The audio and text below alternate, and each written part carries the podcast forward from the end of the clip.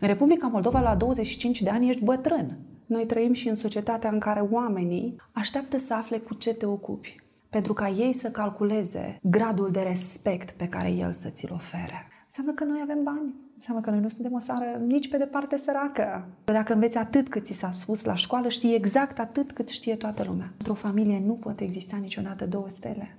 Cel mai greu este să rămâi un om simplu. Unicul lucru pe care nu ți-l vor ierta niciodată este succesul. Bună, eu sunt Vera Anastasiu și vorbim la 1 noaptea.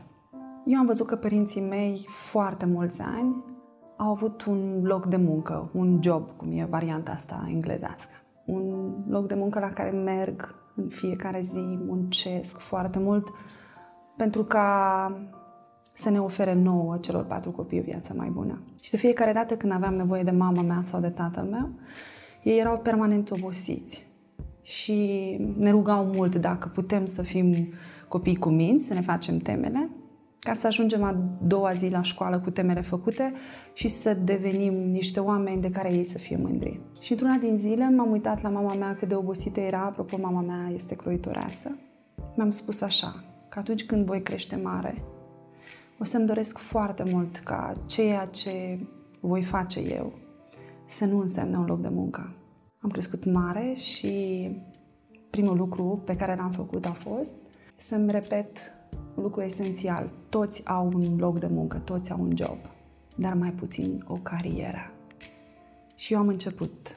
Și dacă am ajuns aici unde sunt astăzi, este doar datorită faptului că am ales să muncesc să am o carieră. Iar asta a devenit în timp sinonimă cu excelența în educație. Este ceea ce îmi place mie să fac. Atunci când am dat de lumea masculină a bărbaților, în acest uh, proiect în care eu muncesc, trebuie să discute la egal la egal cu furnizori, cu oameni care trebuie să rezolve anumite lucruri pentru mine. Și atunci a trebuit să-mi uh, arog anumite calități masculine pe alocuri, să pot să am uh, persoasiune, convingere, în general femeile în zona asta de business Uh, poate acum s-a mai schimbat un pic uh, atitudinea, dar sunt luate așa, ușor șăgalnic și neinteresant pentru uh, partea asta masculină. Trăim totuși într-o societate în care principiul femeile trebuie să stea la cratiță, să crească 2, 3, 4 copii, este încă valabil. Da, poate stați pe Facebook sau locuiți într-un oraș, dar în satele din această țară încă multe femei talentate, frumoase, care au idei, sunt conduse de acest principiu bolnav. De foarte multe ori, când întâlnesc mămici ale unor copii care vin din, din sate și își doresc să investească în copil, primul lucru pe care mi-l spun este eu, pentru mine nu am posibilitatea să fac asta dar pentru copilul meu mi-aș dori, chiar dacă soțul meu nu va ști că această investiție am făcut-o în copil. Deci încă avem bărbați în Republica Moldova care nu susțin suficient de mult femeia să fie în față și nu-i oferă nicio oportunitate. Există și cealaltă jumătate a medaliei, uh, familii înstărite mm, și care, din dorința de, de a nu avea femei deștepte acasă, de ce îți trebuie limba engleză? Cu cine vorbești tu limba engleză? Stai acasă, ai de toate. Sau, ă, de ce îți trebuie un curs de dicție? Tu știi să vorbești de când te ține o minte. Ce, vrei să te faci mai deșteaptă? A, cu siguranță vrei să întâlnești pe altcineva dacă mergi la acel curs.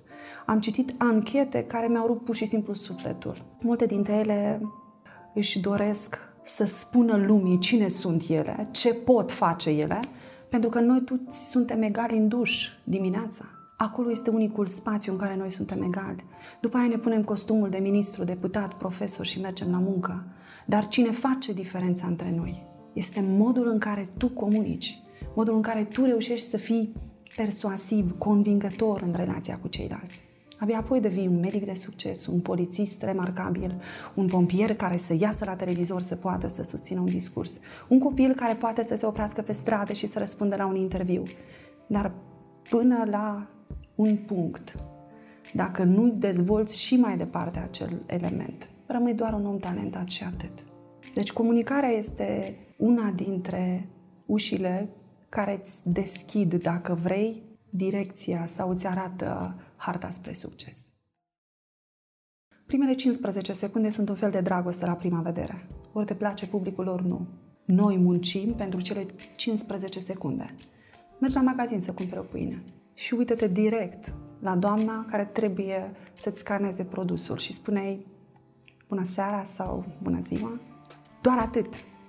Și o să observi imediat cum își schimbă atitudinea, cum îți zâmbește, cum îți oferă uh, soiul ăsta de atitudine pozitivă. Dar, din păcate, noi trăim și în societatea în care oamenii așteaptă să afle cu ce te ocupi, pentru ca ei să calculeze gradul de respect pe care el să ți-l ofere. Aceasta este una dintre marile problemele acestei societăți. Deci, el te întreabă, fără să-ți ofere un act sau un document, și mi s-a întâmplat într-o instituție, să merg să ridic un certificat, nu fusese realizat în timp, și atunci am cerut niște explicații de ce. Iar prima întrebare a fost, dar dumneavoastră cu ce vă ocupați? Că vorbiți atât de frumos și sunteți ca să-ți calculeze gradul de respect pe care el să ți-l ofere mai apoi. Și din acel moment atitudinea s-a schimbat, lucrurile s-au rezolvat și toate au devenit foarte bine puse la punct. Da, omul te întâlnește întotdeauna după haina. Dar eu am mai spus că o femeie este frumoasă dacă este și deșteaptă. Dincolo de asta este doar o păpușă Barbie, frumos aranjată, dar slab mobilată. După fix 5 minute înțelege exact dacă mai vrei să comunici ceva cu acel om sau nu. Dar modul în care tu vorbești, atitudinea pe care o ai. Apropo, știați că modul în care pășiți este modul în care vreți să fiți tratați. Nici nu ați deschis gura din momentul în care ați intrat în fața unei audiențe. Modul în care pășiți este modul în care vreți să fiți tratați de către ceilalți. Deci toate elementele, începând de la postura, atitudine, dicție, partea de comunicare, verbală, non-verbală, paraverbală, construirea ideilor, dar cel mai important, conexiunea emoțională cu publicul. Poate oamenii nu vor reține tot ceea ce le-ai spus, dar nu vor uita niciodată felul în care ai făcut să se simtă în momentul în care tu ai vorbit. Deci noi trebuie să Știm că atunci când apărem în fața oamenilor suntem un model pentru ei. Dar noi facem public speaking sau discurs public oriunde. Dacă vrei să-ți convingi colegul să execute o sarcină, tu tot depui un efort și uh, introduci un element de captare atenției, de interacțiune cu publicul. Dacă mergi la magazin și vrei să convingi pe cineva, trebuie să rămâi pe retina oamenilor. Fiecare dintre noi are resurse suficiente pentru a deveni un comunicator bun, un om remarcabil, dar uită să facă ceva. Uită să învețe cu 10% mai mult decât i s-a spus la școală. Pentru că dacă înveți atât cât ți s-a spus la școală, știi exact atât cât știe toată lumea. Dacă îți mai petreci timpul în bibliotecă, învățând, mergând la cursuri de dezvoltare personală, încercând întotdeauna să înveți și de la alți oameni, sigur că vei avea parte de cunoștințe mult mai avansate decât ceilalți. Există trei categorii de oameni care te plasează sub linia vieții. Deci prima categorie de oameni sunt cei care își găsesc scuze pentru orice. Scuze că am întârziat de trafic, scuze că, scuze că. Deci în maxim 5 secunde el găsește scuze pentru orice.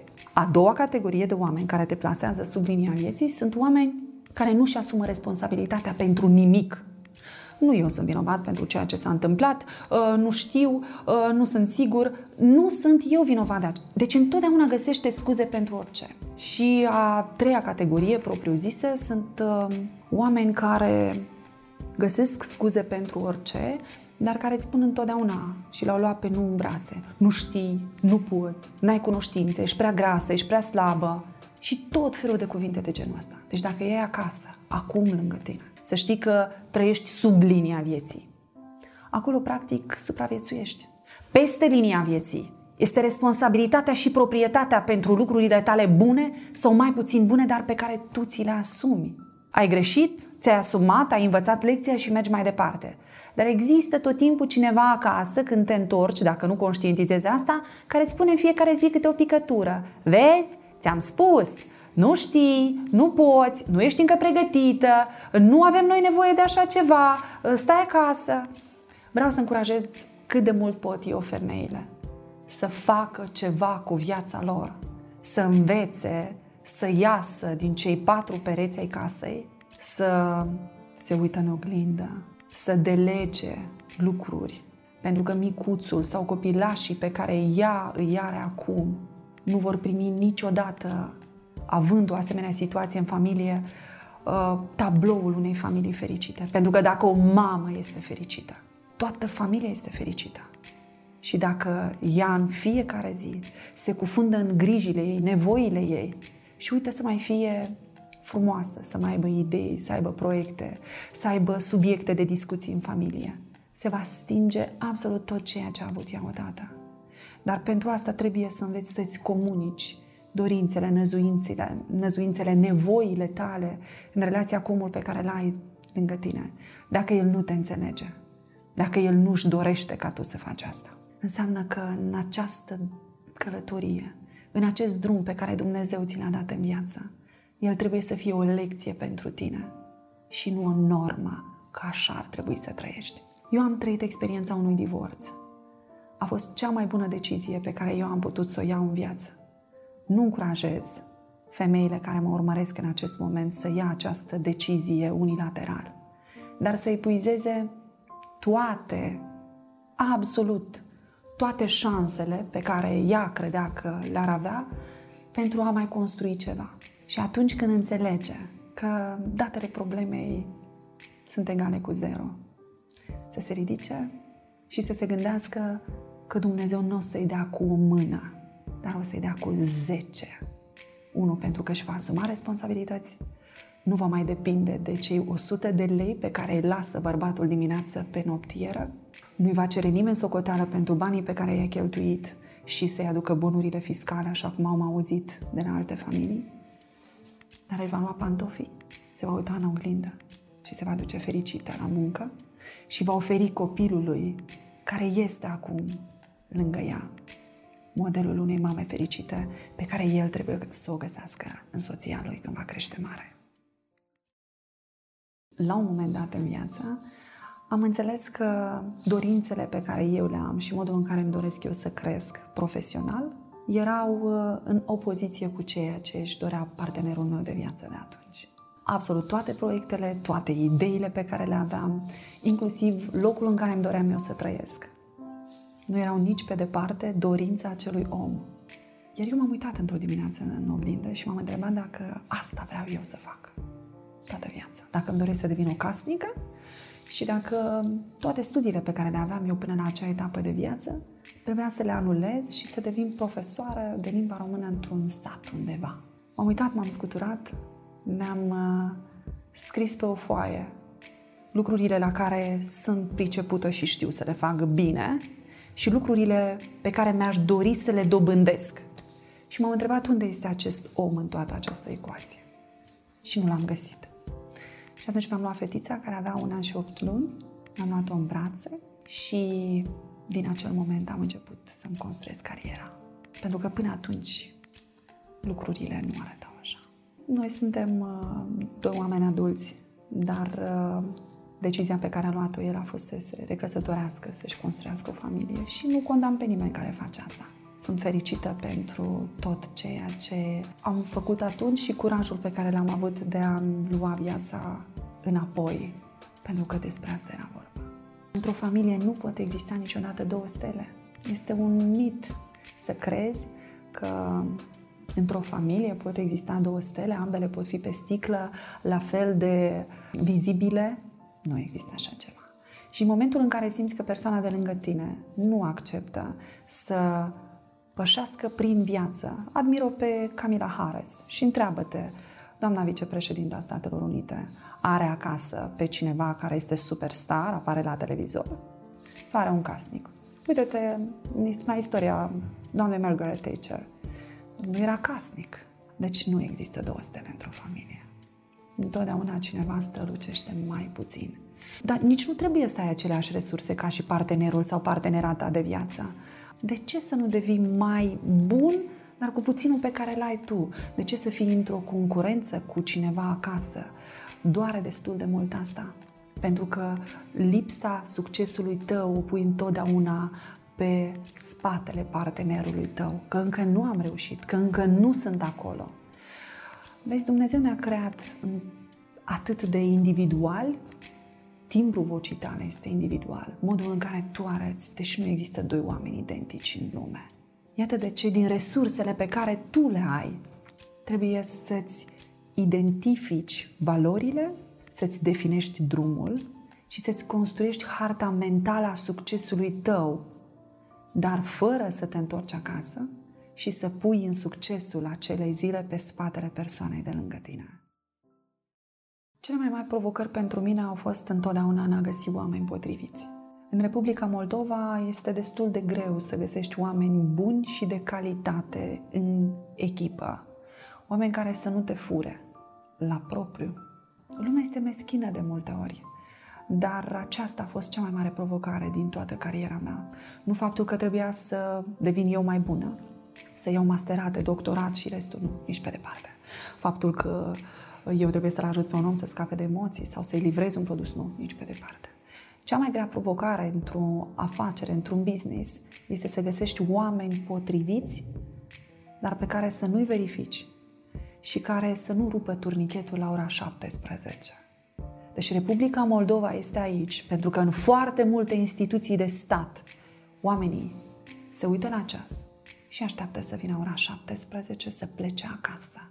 Am crescut foarte mulți oameni alături de mine. Ei au învățat de la mine cum trebuie să scrie, cum trebuie să creeze un proiect, cum trebuie să-i facă vizibilitate, cum trebuie să-l mediatizeze. Și vezi, oamenii nu sunt recunoscători pentru faptul că ei ajutat să crească, pentru că asta nu se vede. Oamenii vin și pleacă de peste tot. Că stau mai mult, că stau mai puțin, e și asta discutabil. Ce mi-aș dori eu să se înțeleagă din această situație este că oamenii au nevoie de o idee în jurul căreia să poată să construiască ceva.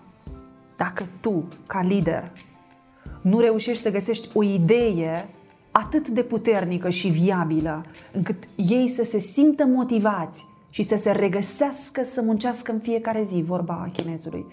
Uh, bobiță cu bobiță se face rochiță și să construiască împreună cu tine în acea direcție. Înseamnă că el nu este omul tău. Deci un om va rămâne acolo și se va dedica 100%, unu, dacă vei respecta fișa de post a acestuia, dacă îl vei înțelege că el este un om artistic el are un anumit tip de talent, el are un anumit tip de caracter și ești dispus să faci un efort, să-l ții în echipă și să-i oferi libertate. El nu poate veni la muncă șapte ore. El vine trei ore și este productiv și atât. Deci noi trebuie să găsim cheița de aur în relația cu fiecare dintre angajații noștri ca ei să poată să rămână acolo împreună cu tine. Când l-ai aglomerat, fără să-i mărești salariul, când îl pui să facă tascuri sau foarte multe sarcini și ale altora, văzându-l că este bun și dă randament, în momentul ăla oamenii vor da kicks și vor alege fie să te întrebe de o majorare de salariu, fie să plece. Există și situații nejustificate, este adevărat, când uh, angajatul vine, îți cere niște majorări de salariu pentru că știe că tu ești vulnerabil și accepti asta. Dar unicul om de neînlocuit în viața asta este mama și copilul tău. În rest, toți ceilalți pot să aștepte. Am avut oameni care au uh, crezut inițial că ceea ce fac eu, ceea ce dezvolt eu, este super simplu. E foarte simplu, um, îl poți executa imediat, nu ai nevoie de foarte multe. Dar, în schimb, am nevoie de conținutul tău. Uite, și într-o pauză în care eu lipseam din birou, pe un stick pe care îl avea acea persoană, a scos toată informația pe care eu o aveam de la București a profesorii mei, în cursurile pe care le-am avut, structurate toate, ca să-și o însușească. Și eu pe o cameră video am văzut asta. Și l-am lăsat pe acel angajat să facă asta. Să ia toată informația. Pentru că și tu și cei care mă urmăresc pot avea toată informația scrisă pentru a preda un curs de dicție public speaking. Dar nimeni nu va avea modul în care eu fac asta, talentul cu care eu fac asta, dăruirea, pasiunea, inspirația, motivația pe care eu o spun. Pentru că acolo erau doar lucruri legate de dicție și public speaking. Dar cursul meu nu este doar despre asta. Cu trecerea timpului înveți că sentimentul de răutate nu-ți aduce nimic. El se păstrează undeva până la 30-35 de ani. Când ai un copil acasă, și vrei să-i oferi un model de succes despre cum el nu trebuie să procedeze cu ceilalți. Te întorci acasă și înțelegi că orice om poate fi rău. Orice om poate fi bogat și e foarte simplu. Cel mai greu este să rămâi un om simplu. Exact ce aici. Foarte ușor să fii rău, e foarte ușor să dai răutate cuiva, să devii o urnă, un coș de gunoi în care să-ți aduni toate supărările, frustrările și de mâine. Nu, oamenii ăia pur și simplu trebuie abandonați și să rămână în spatele tău. Deci tu trebuie să-ți vezi de cursa ta. Dacă tu te consumi întotdeauna gândindu-te cum să-i faci rău acelui om, cum să-i răspunzi înapoi, cum să-i scrii un mail mult mai înapodat decât ți-a spus el, soluția nu este asta. Gândește-te că tu poți fi superior acelui om, tratându-l cu bunătate, cu respect și cu atitudine pozitivă. Eram în trafic și pur și simplu oamenii urlă. Ei nu strigă, ei urlă la tine. Dacă, nu știu, l-ai depășit cumva și lui nu i-a plăcut, că n-ai semnalizat și el țipă la tine. Păi ce, nu poți, nu vezi, nu... Deschide doar geamul și zâmbește. Și el se va enerva și mai mult.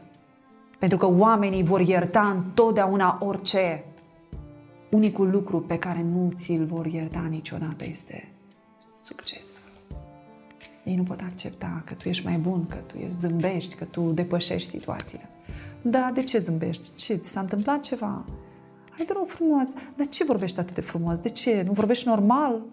Uh, uite, vezi? Oamenii iubesc mediocritatea pentru că ei nu au resurse interioare prin care să-și depășească condiția și atunci te trag în jos să fii și tu acolo unde se află și el pentru că el nu are posibilitățile tale, nu-și permite să achite un curs, să devină mai bun, să se dezvolte, să asculte anumiți oameni, să asculte interviuri, să meargă la conferințe, să se dezvolte. Nu. El vrea alături un om mediocru. Ține minte, un pas înapoi este doar pentru a-ți lua viteză și atât. Dacă cineva îți spune așa în zefle mea, bravo, da, mă bucur pentru tine, fugi. Poate, în anumite situații, noi oamenii ar trebui să punem anumite bariere și anumite reguli în relația cu oamenii care ne cred slabi, naivi, ușor copilăroși. Din punctul meu de vedere, soluția în cazul acestor oameni este pur și simplu de a ignora și a merge să-ți creezi comunitatea ta de oameni. Nu-i poți schimba. Eu nu am atât de mult timp. Orice mașină de taxi în care intram și eram salutată în limba rusă, spuneam, vă rog, dacă v-am spus bună ziua, puteți să-mi spuneți măcar bună ziua în limba română. Începeam un discurs în limba rusă, pe care nu îl înțelegeam, bănuiesc că era un soi de înjurătură. Și atunci m-a sunat un prieten de la București și mi-a zis, Vera, tu nu poți să înveți pe toți oamenii din această țară să devină mai buni dacă ei nu își doresc să facă asta. Și atunci am ales să depun efort acolo unde am simțit că omul respectiv vrea să facă mai mult. În consecință, vor apărea și manualele de dicție pentru școlile din această țară, pentru clasa 1 a 4 cel care este acum gata, și îmi doresc eu ca profesorii la clasă, cei de română, să învețe pe un copil cum poate să devină încrezător, sigur pe sine, să aibă atitudine, să aibă o dicție corectă, clară, să-i placă să vorbească în fața oamenilor, să aibă siguranță de sine. Vezi, noi am fost crescuți în perioada sovietică în care, uite, capul plecat sabia nu-l taie, dar nici soarele nu-l vede. Ție nu ți s-a spus, tu gândește. Nu, nu, nu! Tu muncește! Pentru tine altcineva gândește. Pentru că atunci în familie, când veneau adulți și noi eram la masă cu ei, nouă ni se spunea copiii n-au voie să mănânce în această cameră cu adulții, ei trebuie să meargă într-o altă cameră. Și noi mâncam din alte tacâmuri, având altă atmosferă. Noi permanent nu eram pregătiți și nu eram suficient de buni. Și cine am crescut? Neîncrezători. Am crescut oameni neîncrezători, oameni care își aduceau aminte sau aveau flash din copilărie în care lor li se spuneau că încă nu sunteți buni. Nu știți. Ești ca frate tu, ești ca soră ta. Ai văzut ce bine a dat? Unde o să ajungi tu? Cine o să fii tu? Iată aceste replici care au omorât generații de copii trebuie să dispară imediat din vocabularul părinților. Dacă vor, ca atunci când vor crește mari, să nu întrețină cu bani din Italia, dar să aibă ei o carieră. Dacă un părinte stă la umbra astăzi, este pentru că a plantat odată un copac care astăzi dă roade. Să știi că fiecare țară are problemele ei în zona asta de gândire. În Italia, la 40 de ani încă ești tânăr. Nu te însori, nu? Că ești încă tânăr, cum să te însori? În Republica Moldova, la 25 de ani, ești bătrân. Nu te-ai însurat încă? Păi când te căsătorești? Nu ai și tu un copil? Pentru că și speranța de viață este mică. Oamenii la 60 de ani în Republica Moldova, din păcate, se sting. Și atunci ne-am creat această goană din a trăi viața împreună atât de devreme, când noi, de fapt, încă nu suntem pregătiți să facem asta. Când mai avem încă nevoie de timp să ne construim și ce fac părinții? Când avem 23-24 de ani, trebuie să te căsătorești, trebuie să ai o familie, trebuie să ai un copil, du-te și spune asta unui olandez și o să vezi cum o să se uită la tine. Apropo, eu fiind cu un olandez de foarte mulți ani și nu ne grăbim să facem niciun pas în, în direcția asta, părinții uh, prietenului meu sunt foarte relaxați de treaba asta. Sunteți foarte tineri, aveți abia 30 de ani, deci nu a murit nimeni, deci suntem toți în regulă. Oamenii în Moldova se consideră bătrâni, deci despre ce povestim noi? Uh, și poate își dorește să facă alegeri după 25 de ani, dar el nu este pregătit el nu are cum să facă alegeri. Pentru că toate lucrurile care se întâmplă în viața lui înseamnă și sunt sinonime cu încorsetarea. Trebuie să faci asta, trebuie să-ți faci casă, trebuie să-ți faci job, trebuie... Lasă-mă să mă dezvolt. Lasă-mă să înțeleg cine sunt eu mai întâi, ce-mi doresc eu. Gata, ți-ai găsit o fată, ce-ți mai trebuie? Ă, casă, masă, copii și... Și femeile de aia dau kicks pentru că starea asta în care nu sunt pregătite, dar deja au 2-3 copii până la 30 de ani, greutățile, grijile, nevoile, pur și simplu afundă și ea nu mai poate să mai eh, redevină omul care era odată. Nu mai are nici sprijin, nu mai are nici frumusețea de odinioară, nu mai strălucesc ochii. E doar grija copiilor și atât. Pentru că nu știm să delegăm, pentru că nouă femeilor ne place uneori rolul de victimă. Pentru că nouă ne place uneori cratița prea mult. Uh, să-l mulțumim, uh, să-l facem să se simtă bine, să-i facem pe copii fericiți. Dar eu unde sunt? Pe mine cine mă face fericită? Nu pune nefericirea ta pe seama partenerului tău, dar învață să delegi lucrurile și să se implice toată lumea. Întreabă-te o femeie după ce pleacă copiii la grădiniță și soțul la muncă, câte treburi face prin casă, începând de la a închide dopul de la periuța de dinți și până a aranja preșul de la ușă. A, asta nu se vede, nu? A, ce ai făcut astăzi toată ziua? Iată întrebarea asta pe care eu am auzit-o în copilăria mea, nu vreau să mai existe. Ce ai făcut astăzi toată ziua? Iată, întrebări de genul ăsta. Nu poți să muncești la 10 planuri odată, dar încearcă să găsești unul care cu adevărat te face fericit și în care te regăsești și mișcă lucrurile înainte. O să vezi, dacă tu știi exact ce trebuie să faci, Dumnezeu o să-ți găsească resursele și oamenii potriviți în drumul tău spre succes. Să te ridice exact acolo unde te vizualizezi tu. A, ideea lui Paulo Coelho din Alchimistul că dacă îți dorești ceva, tot universul va conspira și este egală cu zero dacă nu acționezi. Dacă tu doar îți dorești dar nu-ți ridici fundul de acolo de unde ești tu să faci ceva cu viața ta, mâine toți banii ăștia o să iai, tot prietenii ăștia o să iai, de pahar sau nu, și tot atitudinea și ideile pe care le ai în acest moment. Dacă nu schimbi nimic, nu se schimbă nimic niciodată. Eu am lansat recent un proiect. Ideea acestui proiect era conceptualizată acum 8 ani. Deci, cu 8 ani în urmă, în primul an în care eu am venit la muncă, mi-am spus, nu o să muncesc nicio zi în sala asta. Ce îmi doresc eu este ca toate cursurile mele să devină video și lumea să aibă posibilitatea să și le achiziționeze. Au trecut de atunci 8 ani de zile și o să mă întreb de ce a durat atât de mult. Pentru că se întâmplă lucrurile atunci când ești pregătit. Și atunci când ești suficient de bun ca oamenii să poată învăța de la tine. Deci lucrurile în viață vin în momentul în care Dumnezeu vede că tu ești potrivit în locul respectiv, ai resurse, ai abilități și poți să faci asta. În momentul în care nu ești, se trăgănează lucrurile și procesele. De câțiva ani, da, de când a apărut Gloria în viața mea, acolo am sesizat că este cea mai mare fericire. E o fericire pe care nu o poți explica în cuvinte. E ceva ce devine sinonim într-o zi cu trupul tău, cu lacrimile tale, cu mâna ta, cu hainele tale, cu parfumul tău, cu mirosul tău. Copilul este forma supremă de dăruire și de fidelitate. Un om care nu te va trăda niciodată.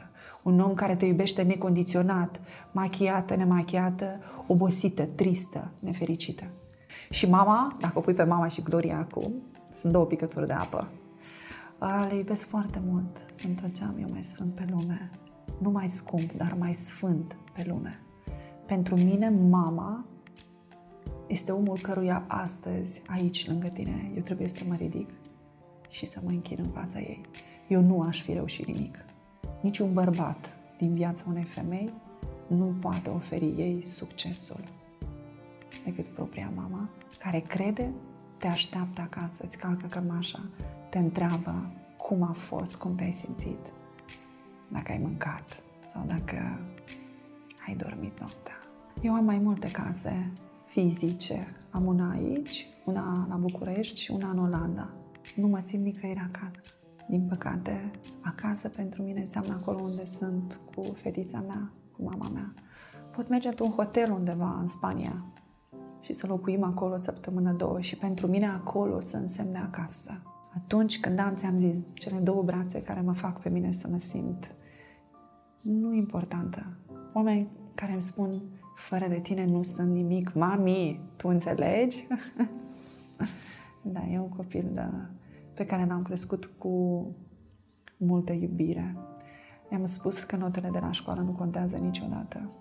I-am spus că cel mai mult contează școala să te facă fericită și am stabilit o, o, o regulă, indiferent cât sunt de ocupată.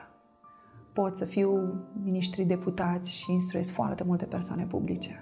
Când sună fetița mea la telefon, eu întotdeauna ridic receptorul. Pentru că ea nu are pe nimeni pe lume. Și am stabilit în fiecare dimineață că eu o duc și o aduc de la școală, pentru că eu îi manageriez starea ei psihoemoțională. Pentru că dacă vine cu mama, șoferul sau un taxi, atunci ea își trăiește starea asta de emotivitate și ea nu răbufnește.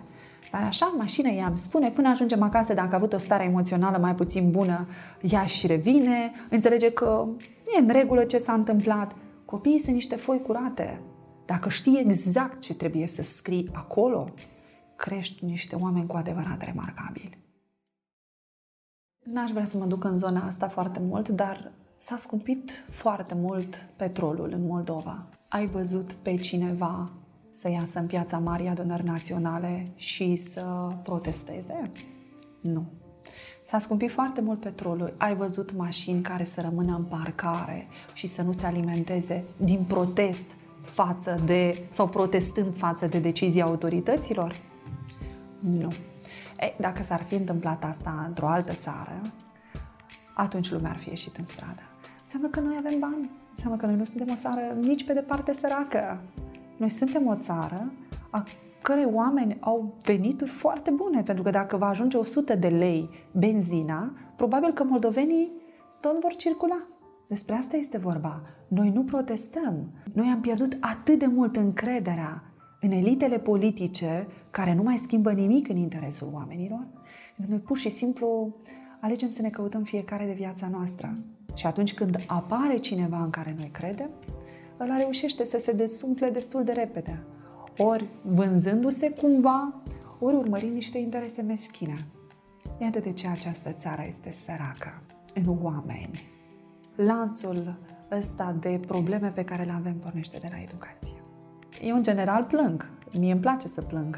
Hmm. Uh, nu că ar fi un sport național, dar atunci când ai emoții și inhibi starea asta, atunci uh, îți creezi o problemă de sănătate. Și o să-ți dau un exemplu. Când a murit tatăl meu, eu aveam vârsta de 16 ani. Tatăl meu m-a văzut cum aveam o prezentare de cariera mea a început la 14 ani într-o televiziune locală. Eu prezentam știrile, mă vedea mama la televizor. Dar aveam un eveniment, era 9 mai, ziua veteranilor, sau ziua Europei Victoriei, acum e o discordie legat de ziua asta. Și tatăl meu mă văzuse atunci, după aia a plecat peste hotare, din păcate tatăl meu a murit acolo. Și noi l-am așteptat aproape o săptămână sau două să ajungă tatăl meu în țară, evident mort. Și noi am plâns foarte mult, foarte mult timp, am crezut că emoția asta se va păstra toată viața noastră și vom plânge continuu. Uite, când omul plânge, locul respectiv, care este foarte fierbinte, se recorește. Timpul nu uită și nu iartă nimic. Dar în momentul în care tu plângi, emoțiile respective le spui oamenilor. Și dacă tu apari în public și începi a plânge când povestești ceva, înseamnă că problema ta n-a fost suficient de mult spusă. N-a fost suficient de mult povestită altor oameni. Dacă tu vei vorbi despre problema asta suficient de mult, ea va dispărea. Aveam o mămică care, a cărei copil era bolnav și avea autism și permanent când vorbea cu mine despre el plângea. Și am spus, draga mea, povestește cât mai multor oameni despre copilașul tău. Spune-le, lasă și plângi până la ultima picătură. Și o să vezi că într-o zi o să te uiți poziționându-te în afara tabloului și o să poți să te uiți altfel la situația respectivă. Și așa s-a întâmplat. Deci e bine să plângi. Uh, evident că doar de motive fericite, dar în viață nu totul este rost și nici nu trebuie să fie. Și nici nu trebuie să ai totul. Că dacă o să ai tot, unde l-ai pune? Ce rost are să ajungi pe vârful unui munte dacă ești singur? Deci trebuie să înveți să construiești, să plângi împreună, să ai cu cine râde împreună. Pentru un boschetar sau pentru un om care trăiește în strate, sensul vieții lui este să aibă o casă. Pentru un om care nu are picioare, sensul vieții lui este să poată merge într-o zi. Pentru un om care nu vede, sensul vieții lui este să vadă într-o zi pe mama.